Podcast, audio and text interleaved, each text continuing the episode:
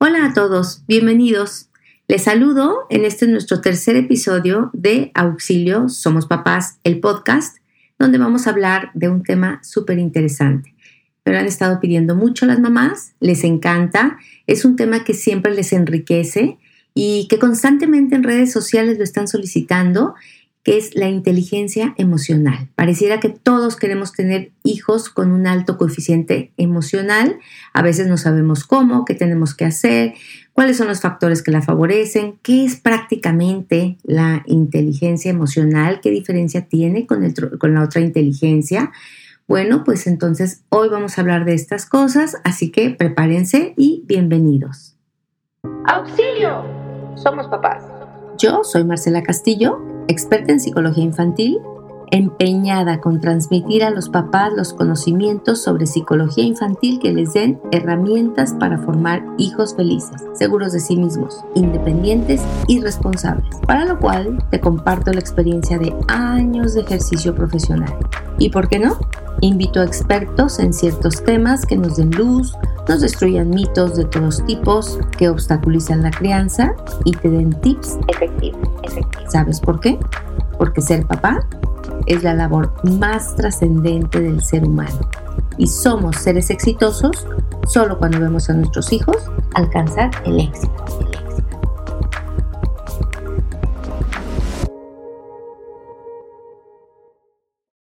Inteligencia emocional es un término mm, relativamente nuevo.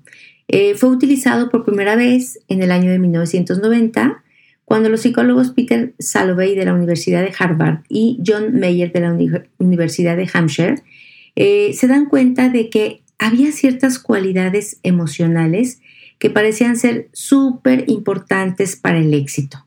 Eh, en tiempos anteriores, eh, alrededor de los 40, estuvimos muy felices, especialmente los psicólogos, los empresarios, los, toda la gente de, dedicada a la educación, porque por fin la inteligencia, el coeficiente intelectual se podía medir. A partir de la Segunda Guerra Mundial surgen las primeras pruebas para evaluar la inteligencia y por lo tanto ya podía dársele un número, ya podía dársele un coeficiente, es decir, el resultado de una operación matemática entre lo que la persona tenía de edad y lo que representaba su edad mental, eh, a, su capacidad intelectual. Y bueno, pues esto fue un boom, ¿no? Todo el mundo tenía preocupación porque pueden tener hijos inteligentes, contratar a personas inteligentes para sus empresas. Los colegios empezaron a seleccionar a sus alumnos y empezaron a elegir aquellos alumnos que fueran inteligentes por sobre aquellos alumnos que tenían menos capacidades intelectuales. Y esa pues era la inteligencia que primero conocimos, ¿no?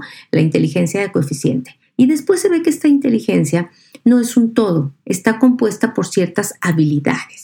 Por ejemplo, pues se habló mucho de la inteligencia verbal o de la inteligencia lingüística, que es la facilidad de palabra, eh, la facilidad para poderse comunicar, tener mucha jerga verbal, un gran vocabulario, este, facilidad para escribir, escribir, para darse a entender, para la oratoria, para conocer ciertos contenidos eh, escritos pero también había algo que no tenía nada que ver con ello, como la inteligencia lógico-matemática, que había personas que eran muy poco hábiles para expresarse quizás verbalmente o para escribir un poema, una obra dramática, eh, literaria, etc. Y sin embargo eran muy hábiles para resolver problemas de razonamientos, problemas de lógica, problemas deductivos, eh, cálculos matemáticos, por ejemplo, y todo lo que tenía que ver con estas operaciones concretas daban otro tipo de habilidad o otro tipo de inteligencia.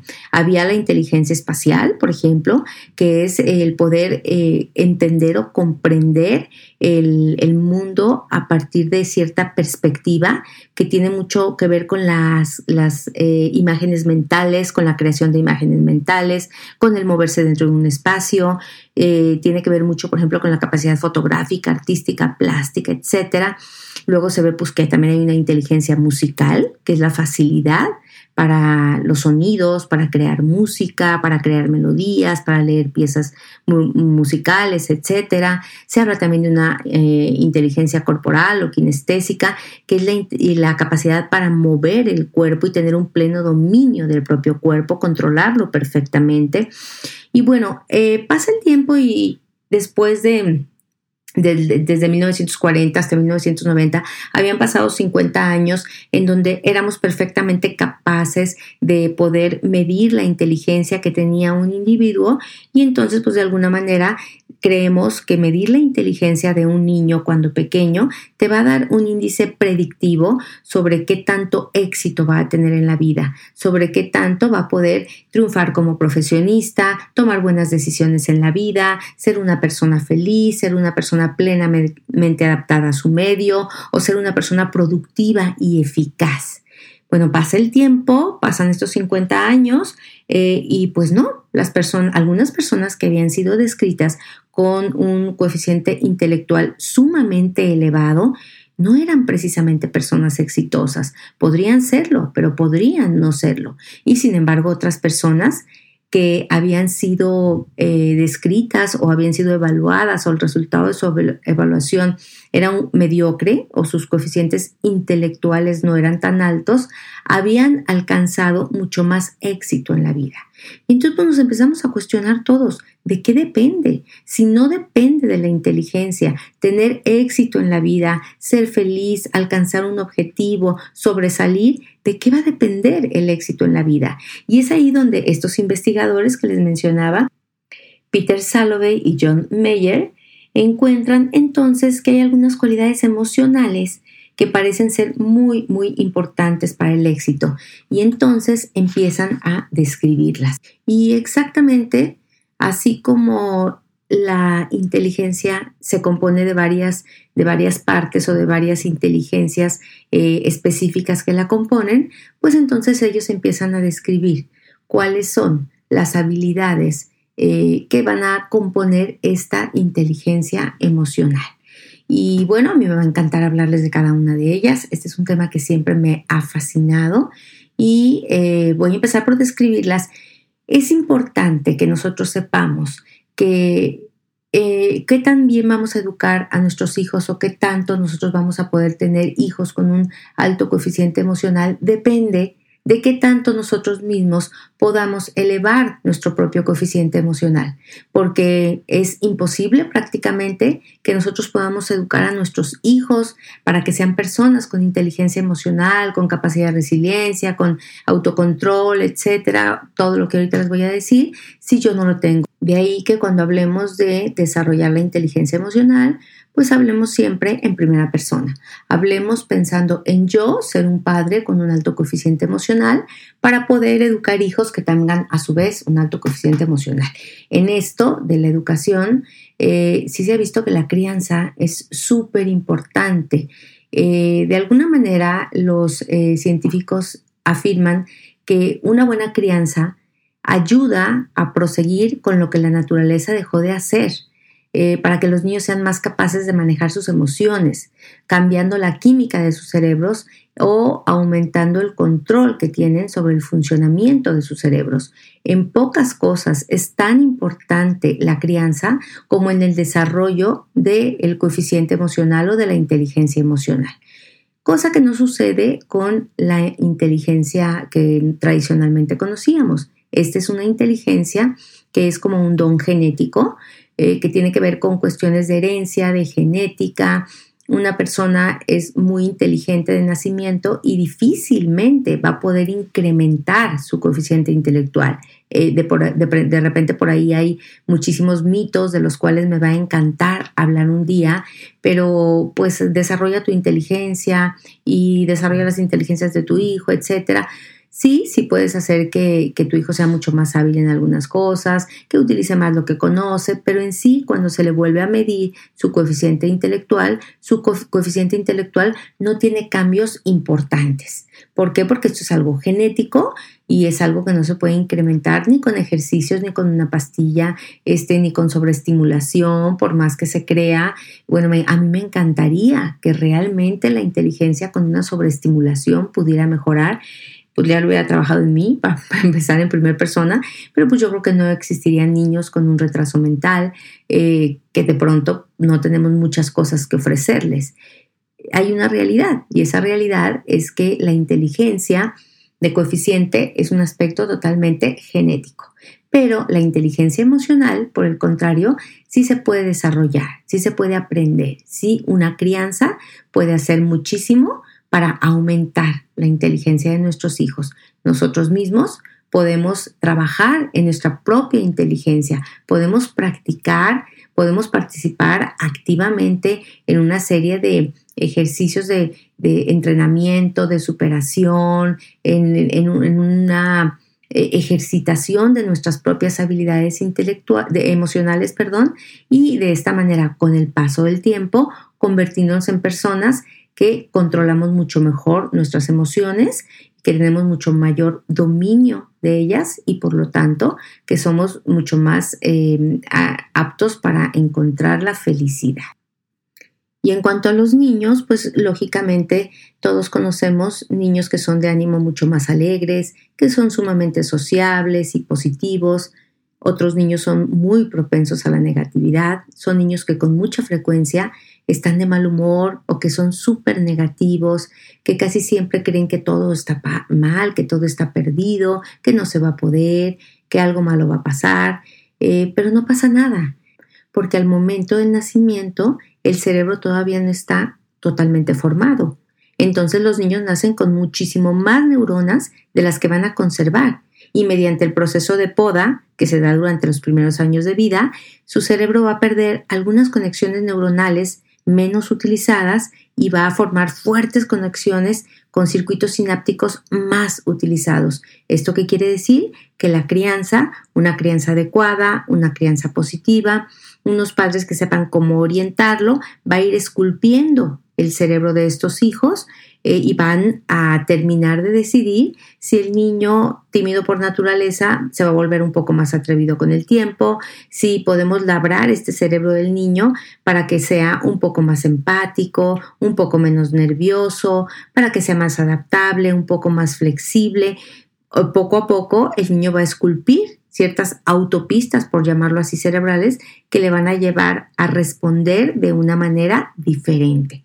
Cuando no sabemos esto, cuando tenemos un niño que es un niño muy ansioso, muy miedoso, negativo, temeroso, muy apegado y no tenemos la certeza de que el cerebro todavía no termina de esculpir estas conexiones nerviosas, podemos los padres cometer el, error de sobreproteger a estos niños, de pensar que pues si mi hijo es miedoso no debo de exponerlo a ningún estímulo que le genere ansiedad, si el niño es muy negativo no debo de contradecirlo, eh, eh, y lógicamente esto lo único que va a hacer es que no le va a permitir este aprendizaje tan importante para que pueda domar una amígdala muy excitable, para que pueda establecer conexiones neuronales que llegan a conectarle con, con partes del cerebro que le ayudan a resolver problemas, a dar, tener alternativas a ciertas reacciones emocionales como la furia o como la tristeza.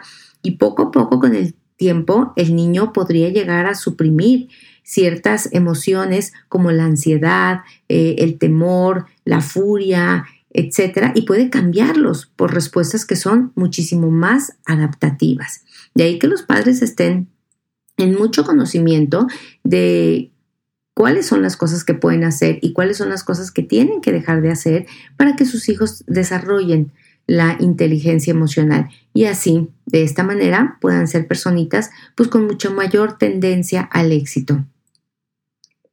Una de las primeras habilidades descritas entonces en esta inteligencia emocional es la capacidad de empatía, que es básica, que es importante, elemental que siento que en este momento nos hace mucho falta, tanto a los adultos como a los niños. Siento que vivimos a veces en un mundo con tan poca empatía, con tan poca capacidad para poder sintonizar con el sentimiento del otro, para poder reconocer una emoción en, otra persona.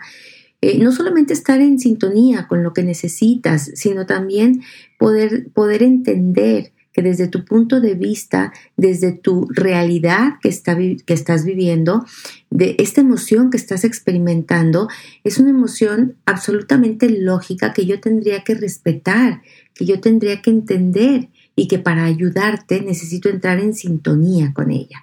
Eh, algunas personas incluso nacen con, con empatía. Muchos niños se ha observado que desde muy pequeñitos se sienten supermovidos por el dolor ajeno. Estos niños, cuando hay otro niño llorando a su alrededor, se sienten como compelidos, como animados y forzados emocionalmente a poder Em, curar el dolor de otro niño y entonces se arrastran hacia él, cigatean y le ofrecen su chupón o se preocupan muchísimo de que otro niño llore o se cae una persona y lloran. ¿Por qué lloran? Porque se imaginan el dolor que esta otra persona, aunque sea un adulto, está sintiendo en el momento en el que se cae. Se cae. Entonces, pues estas ya son muestras de empatía.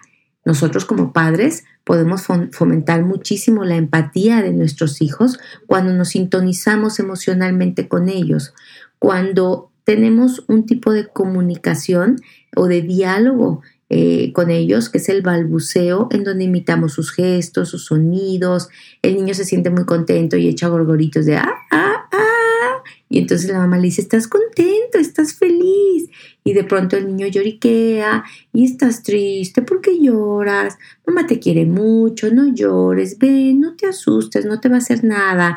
Y luego el niño está muy enojado y entonces es un berrinche decimos, no, basta, no tienes por qué enojarte tanto.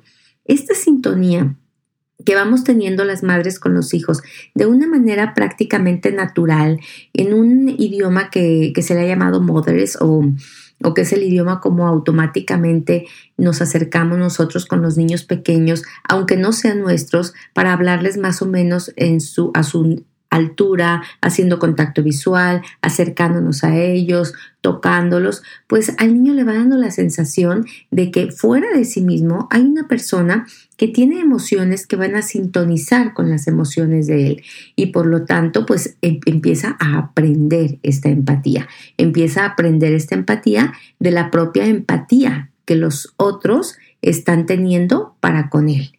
Entonces, bueno, esta capacidad es importantísima. Deberíamos de aprender un poco menos a juzgar, un poco menos a criticar al otro y un poco más a comprenderlo, a estar en sintonía de lo que quiere, de lo que está necesitando en ese momento. Esto se, se, mm, por ejemplo, se expresa mucho cuando las personas hacen actos aleatorios de bondad y altruismo, hacer el bien. ¿Por qué? Porque me imagino que esto le va a generar una gran alegría a otra persona poderle satisfacer una necesidad. Cuando yo veo en la calle que alguien está necesitando anotar algo y entonces pues yo voy pasando y le paso mi Vic, no pasa nada, bye. Eh, oye, muchísimas gracias, no, no hay problema. Cuando me acerco a ayudar a otro, que puede ser alguien dentro de mi familia. Por ejemplo, el hecho de cooperar en casa tiene mucho que ver con el desarrollo de la empatía. En algunos niveles socioeconómicos, ayudar en casa es algo que se da de manera natural. Lo hacemos simplemente porque se tiene que hacer, porque es lo correcto, porque no hay quien lo haga, pero todos somos una familia, todos somos parte importante que colaboramos al bienestar de esta familia y por lo tanto ayudamos. Los niños que ayudan en casa y que tienen un hábito de hacer algo por la comida, de atender las camas, de recoger el jardín, de sacar la basura, de pasear al perro, bañar al perro cuando toca, etcétera, están mostrando un desarrollo de la empatía. Los niños que de pronto no tienen ninguna tarea doméstica, que simplemente tienen que ocuparse de sus juegos y de su estudio, pues en qué momento van a poder comprender la importancia que es el ayudar en esas cosas que a veces son pesadas o a veces son difíciles de hacer, para desarrollar la empatía, que es una de las eh, importantes habilidades que, que describen estos autores, tenemos que esperar que nuestros niños cooperen en casa, esperar que nuestros niños muestren buenos modales, aquellas mm, palabras que nos enseñaban los abuelos desde hace muchísimo tiempo como gracias, con permiso, por favor, buen provecho. Están desarrollando la empatía. Cuando yo pido algo y lo pido por favor, estoy siendo amable con la persona que va a ser amable conmigo. Cuando yo digo gracias, estoy reconociendo que alguien está haciendo algo por mí. Entonces, no descuidemos esos, esos puntos importantísimos de nuestros hijos. Cuando los padres continuamente están enseñándoles que así es la forma correcta de hablarlo, que esta es la forma correcta de decirlo, que así debe de mencionarse y no, y no ceden ante las demandas del hijo, bueno, pues es muy fácil que los niños vayan aprendiendo de forma natural estas habilidades. Otras cosas importantes, por ejemplo, es no únicamente en casa tener estos buenos modales, sino además tener participación en tareas de responsabilidad social. Es decir, ayudar en la colonia de pronto cuando se van a plantar árboles o ayudar a limpiar un área específica o si se inundó la calle, bueno, pues salir a, desviar los autos para que no se queden atascados o levantar un árbol entre todos que tiene ramas que se ha caído para que puedan pasar los peatones, los ciclistas. Hay una gran cantidad de cosas que podemos hacer por la comunidad que no tienen que ser heroicas, que son cosas cotidianas, pero que en el fondo te están despertando una sensación de hay otra persona que lo necesita, hay otra persona en la cual va a recaer el bien de lo que yo estoy haciendo en este momento. Y hacer el bien es algo que debemos de encontrar que nos hace sentir bien, que hay una satisfacción interna en ayudar a otro ser humano. Y eso tiene que ser una tarea de manera continua, no no un día y algo que se felicite porque, wow, extraordinariamente hoy ayudaste a hacer esto. Cuando a un niño se le aplaude mucho porque extraordinariamente ayudó a, recoger un, un desastre o extraordinariamente ayudó a recoger la cocina, pues entonces no estoy desarrollando la empatía. Porque cuando tú lo haces de manera cotidiana, lo haces porque pues es lo que toca porque si mi madre se cansa todo el tiempo cocinando, pues a mí me toca ayudar un poco recogiendo. Y si tenemos la casa súper limpia, pues a mí me toca levantar lo que yo tiro. Y, si tú juegas conmigo un rato, bueno, pues a mí me toca de pronto guardar silencio cuando tú estás trabajando.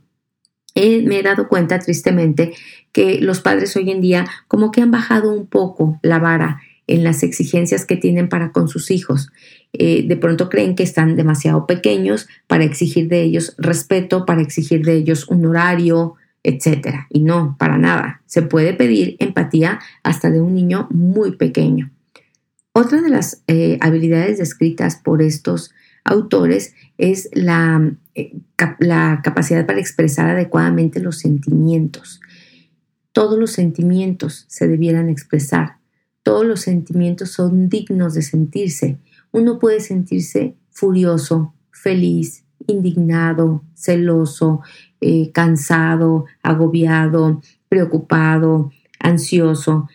Pero aquí una parte importante de la inteligencia emocional es que expreses tu sentimiento de una manera adecuada, de una forma correcta, con la persona correcta, en el momento correcto y en la intensidad correcta. Sí, puedo estar muy enojado, pero no puedo perder el control. Y puedo decirte correctamente que me siento muy enojado y utilizar la asertividad y utilizar el lenguaje verbal y quizás alejarme un poco, porque es bueno que yo reconozca que estoy enojado, pero no puedo expresarlo de una manera que vaya más allá de guardar el respeto a los demás. Incluso el amor puede expresarse de, pronto de maneras sumamente inadecuadas.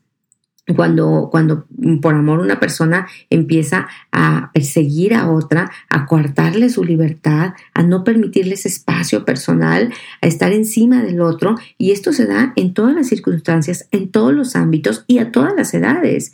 Igual he visto que un niño eh, tenga un apego excesivo y unas muestras de amor excesivas con una madre en donde no permiten ese autocontrol. Igual he visto que un chavo, por ejemplo, se, se, enganche tremendamente de un rechazo emocional que acaba de recibir con una, con una niña y esté enganchado expresando perseverantemente ese amor que lo lleva incluso a destruir la relación. Entonces, tanto las relaciones, tanto los sentimientos, perdón, como el amor, el odio, la ira, eh, la tristeza, etcétera, hay que saberlos expresar de manera adecuada. Cuando nosotros como padres estamos enseñando a nuestros hijos a expresarse de manera adecuada, cuando les enseñamos a hablar, a no expresarse llorando, cuando nosotros les decimos que sí me puedes pedir las cosas, pero pues me las tienes que pedir sin llorar, me tienes que calmar, te tienes que relajar, tienes que guardar un poco de silencio, eh, suspirar, entrar en autocontrol y entonces sí, exprésame lo que tienes. Tienes, te duele, tienes una tristeza, ahí estamos dando a nuestros hijos la gran herramienta, la gran herencia de expresa tus emociones y además les estamos enseñando otra de las habilidades que es el autocontrol. El autocontrol es básico. Si una de las habilidades tiene este mundo de cabeza, eh, porque no, porque no, no la manejamos adecuadamente, es el autocontrol. Somos muy em, malos para controlar ciertas emociones que tienen que ver con la ira, por ejemplo, con el resentimiento, con la tristeza. Entonces, pues es muy importante que los padres que son autoritativos, que, que saben cómo educar a sus hijos y permitirles que expresen también sus emociones, eh, que, les, que, participan activamente en la educación de estos niños y dicen, a ver, claro que te permito la expresión de tus emociones y claro que, que, que, entiendo que eres un niño pequeño que apenas está trabajando en el desarrollo de esas emociones, pero yo te voy a ayudar a que lo controles. Y muchas veces hay controles externos que aplican los padres y que no permiten que se desarrolle el autocontrol. El autocontrol es cuando yo, desde mi parte interna, puedo tener la capacidad de frenar este impulso, de sobreponerme a esta emoción. Me siento sumamente furioso, pero voy a detener mi furia. Me siento sumamente triste, pero voy a darle vuelta a esa tristeza. ¿sí? Y algunos padres, cuando tienen niños que tienen problemas de autocontrol, dejan ir muy lejos las conductas autodestructivas o las conductas destructivas de sus hijos en lugar de enseñarles a que tienes que controlarte. Lo vemos mucho cuando hablamos de disciplina, por ejemplo. El time out es una forma de enseñar a los hijos de una manera muy suave y muy amorosa, entiendo tu emoción, la estás expresando de una manera inadecuada. Entonces, Tú te vas a quedar en este lugar un rato, ¿para qué? Para que te tranquilices, para que te controles, para que te serenes. Y una vez que te hayas serenado, una vez que puedas fluir con la realidad y tal como la realidad es, entonces vas a cesar de llorar y vas a venir y vamos a seguir conversando y nuevamente se va a dar el diálogo, etc. Es algo bien importante en un niño pequeñito que tiene aproximadamente un año, un año y medio. Algunas mamás me dicen, ¿Cómo a qué edad más o menos tú crees que mi hijo pueda eh, aprender o empezar a, trabajar con habilidades de autocontrol? ¿O a qué edad yo puedo eh, a mi hijo ponerlo en time out? Yo digo, bueno, yo he visto niños de un año que ya son puestos en time out. El time out, es un tema del cual les hablaré porque de pronto hay muchas confusiones, no tiene nada que ver con no amar a mi hijo, no tiene nada que ver con lastimarlo, tiene que ver simplemente con te voy a dar un espacio y no me voy a enganchar contigo porque en este momento es importante que tú controles esa emoción.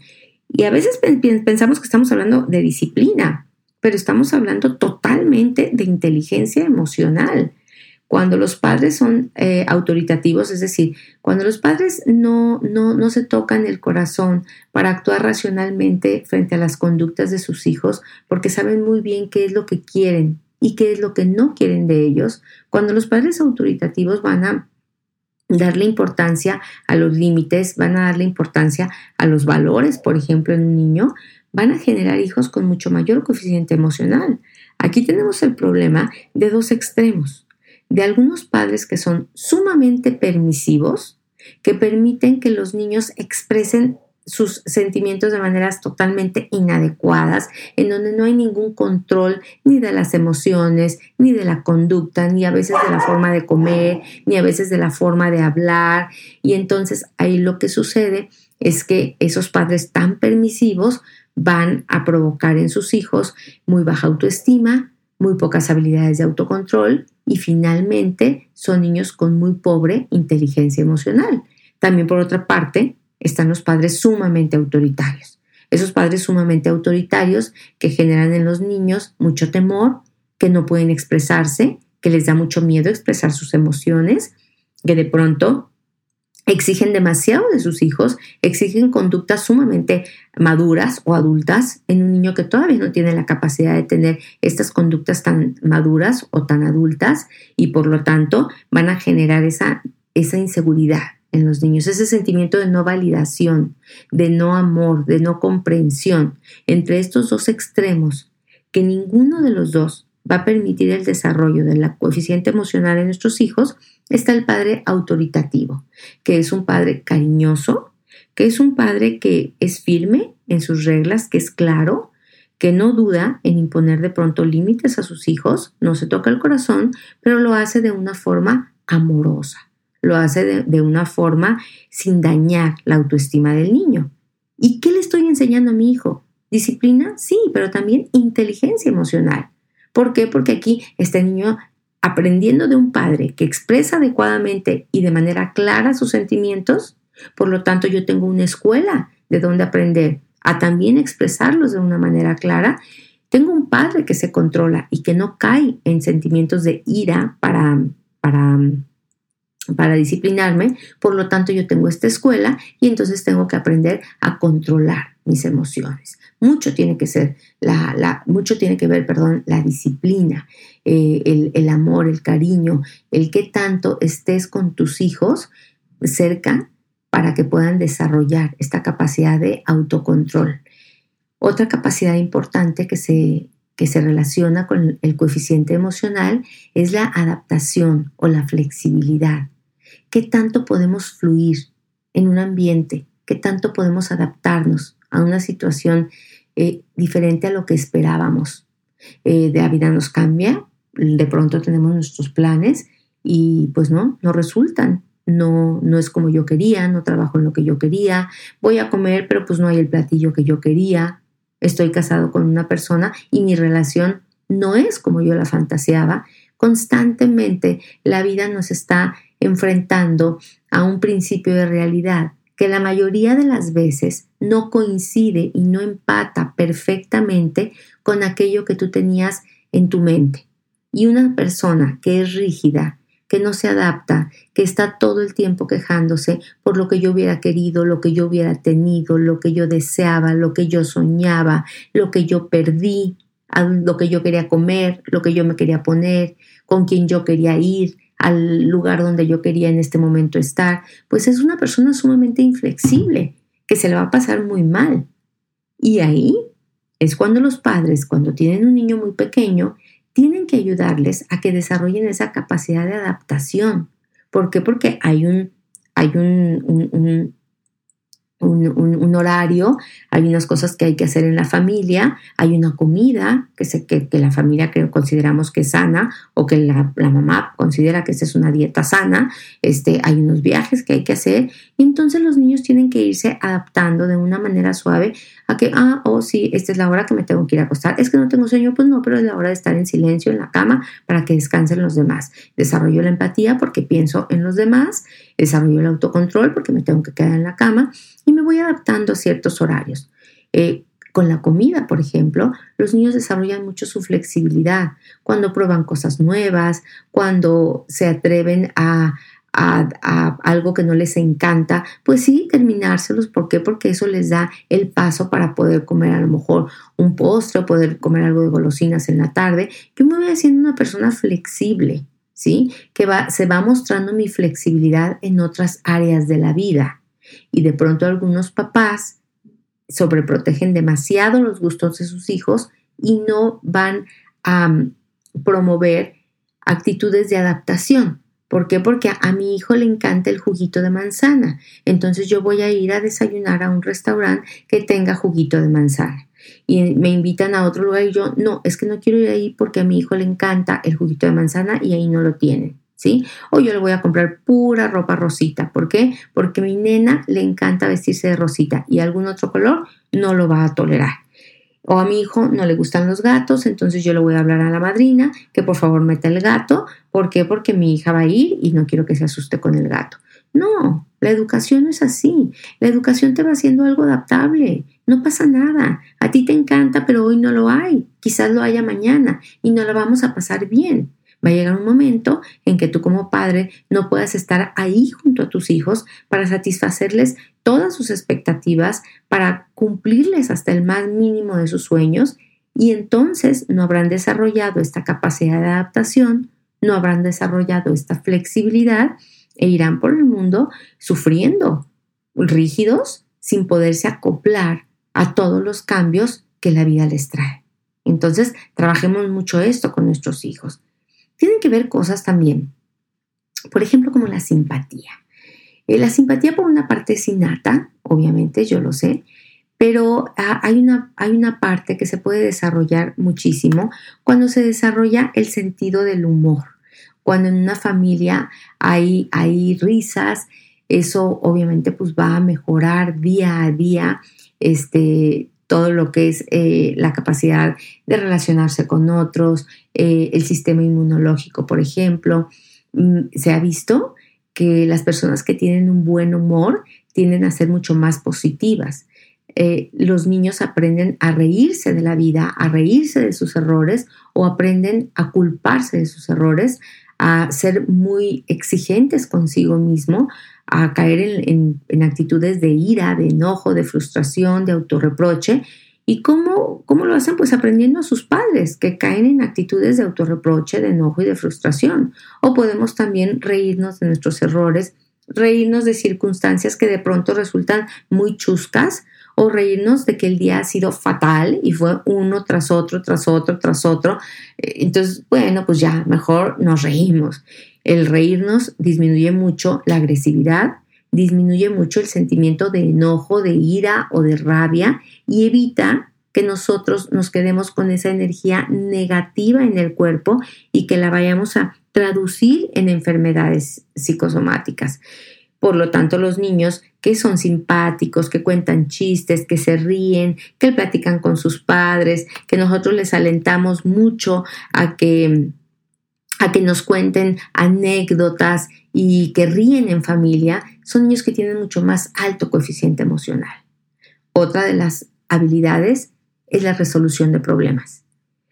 Eh, los niños tienen una capacidad casi innata para resolver problemas y de alguna manera la sobreprotección o una educación que tiene que ver con la sobreprotección va a frenar esto y va a hacer que el niño, porque no se ensucie, porque no se exponga, porque no eh, cometa un, eh, una, una, perdón, un error, porque no caiga en un fracaso, eh, porque no se lastime, vamos a evitar que el niño resuelva sus problemas.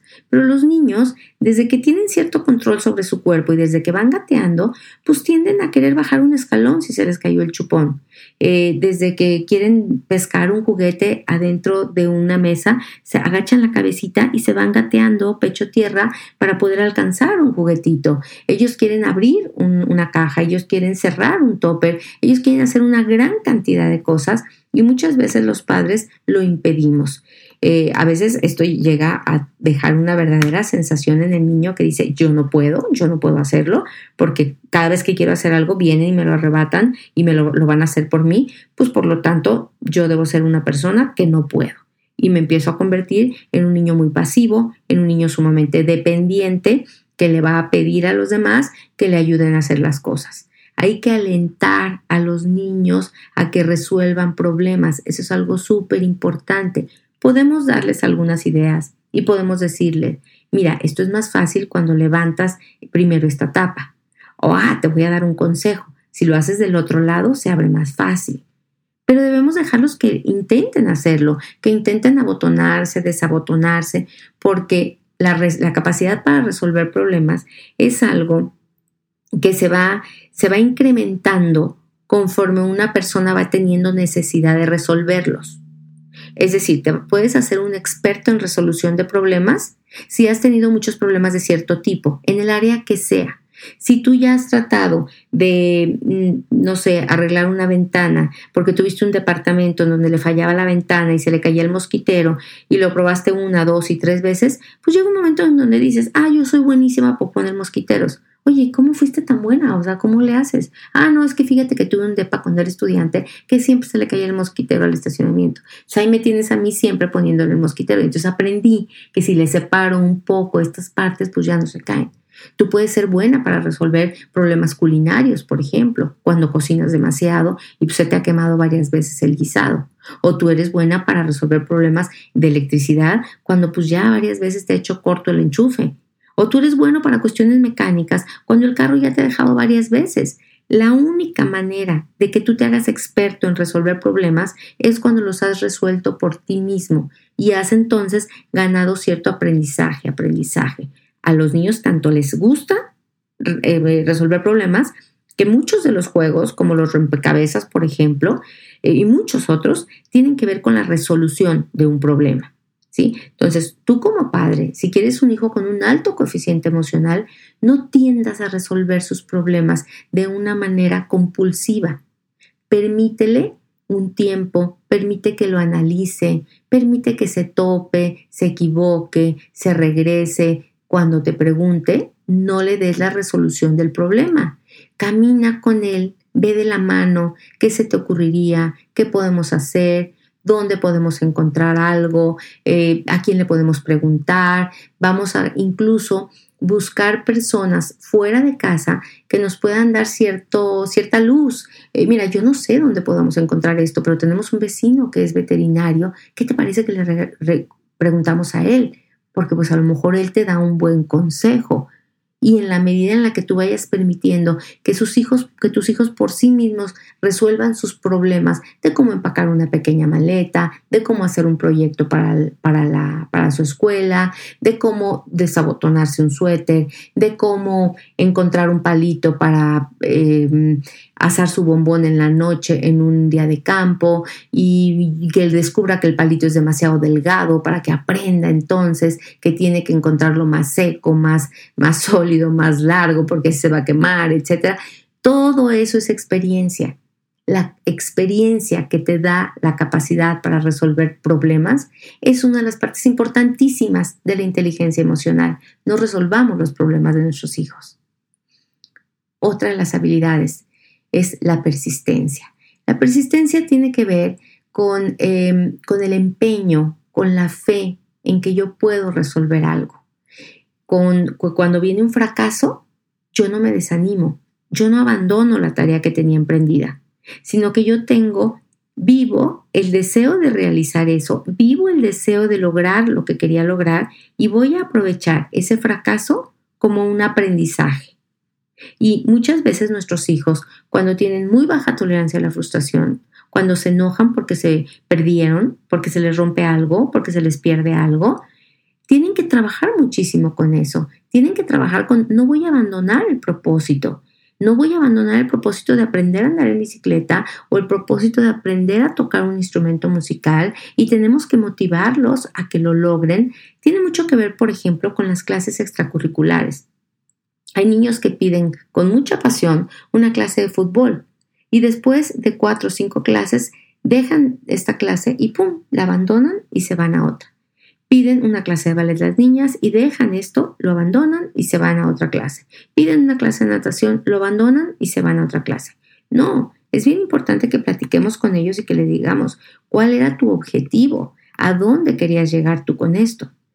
Tú tienes que fijarte una meta y tienes que quedarte con la tremenda satisfacción de que fuiste capaz de llegar a esta meta, de que lo lograste, porque todos los fracasos que tuviste te enseñaron algo. No permitamos que nuestros niños abandonen sus empresas, abandonen sus sueños. Y muchas veces para esto es necesario la siguiente habilidad, que es la automotivación. Miren, a mí la automotivación es la habilidad que siempre lo digo, es mi favorita en la inteligencia emocional, porque siento que te hace una vida muy plena. Siento que te hace un día a día sumamente feliz. La automotivación tiene que ver con esa capacidad de ser productivo, ser eficaz, eh, gozar, disfrutar, echarle ganas, echarle los kilos a cualquier tarea emprendida. Pero cuando digo cualquier tarea, es cualquier tarea. A ver, ¿qué me vas a poner a hacer ahorita?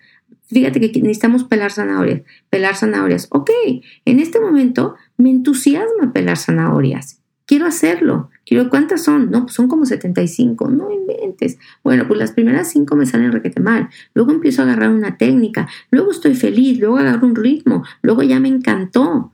Y estoy feliz, estoy cantando, estoy chorchando, estoy platicando contigo y estoy pelando zanahorias. Y no estoy enfadado. Esa, esa capacidad de automotivación yo la veo muy deficiente en los niños de hoy en día. Yo siento que los niños es muy difícil motivarlos hoy. Y cuando llegan los niños de pronto a convivir o a consulta, me encanta medir su capacidad de automotivación y se mide bien fácil. Y entonces yo le digo, oye, hazme un favor, ayúdame a, arreglar em, esta caja de, de material. Oye, hazme un favor, arréglame la casita que el niño que salió antes que tú la dejó toda batida. O sabes qué, hazme un favor, ¿me puedes terminar este rompecabezas para guardarlo en su caja? Y hay niños que, sí, sí lo hago. Y se ve que se fascinan y lo hacen. Niños que dicen, ah, yo, ¿por qué? O sea, qué flojera, ¿para qué? ¿Para qué es esto?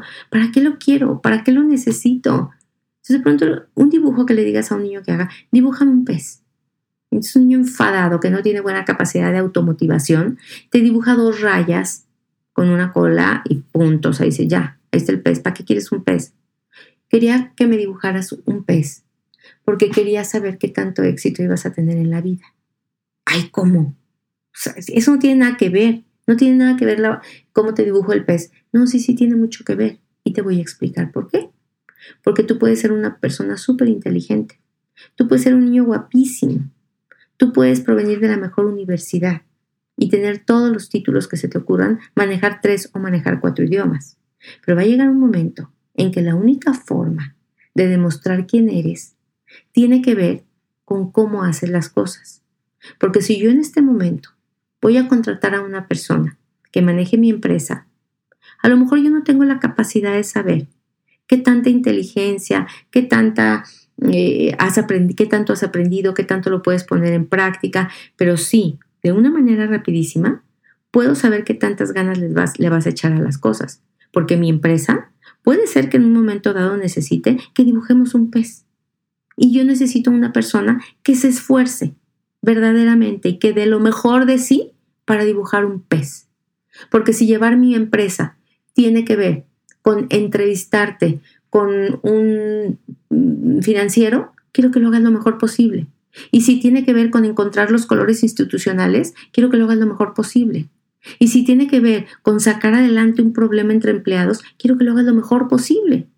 Y si tiene que ver con organizar la Navidad eh, y la posada de los empleados, quiero que lo hagan lo mejor posible. Y tú haces lo mejor posible porque es una capacidad inherente a ti, porque tienes automotivación siempre o no lo haces. Tú te enfadas de manejar y te enfadas de lavar y te enfadas de cocinar y te enfadas de ir al taller y te enfadas de lavar unos tapetes y te enfadas de dibujar un pez. O bien, tú te enamoras de dibujar un pez, te enamoras de hacer un pastel, te enamoras de manejar en carretera, te enamoras de lavar tu casa, te enamoras, te enamoras, te enamoras. Entonces, esa es la capacidad de automotivación, la capacidad de enamorarme de lo que estoy haciendo por el simple hecho de, lo que, estoy, de que lo estoy haciendo, no por lo que me van a dar a cambio de que yo lo haga. ¿sí? Ahorita eh, yo veo niños que se preguntan mucho, ¿y qué me vas a dar si lo hago bien? y si lo hago mal, ¿qué me vas a dar?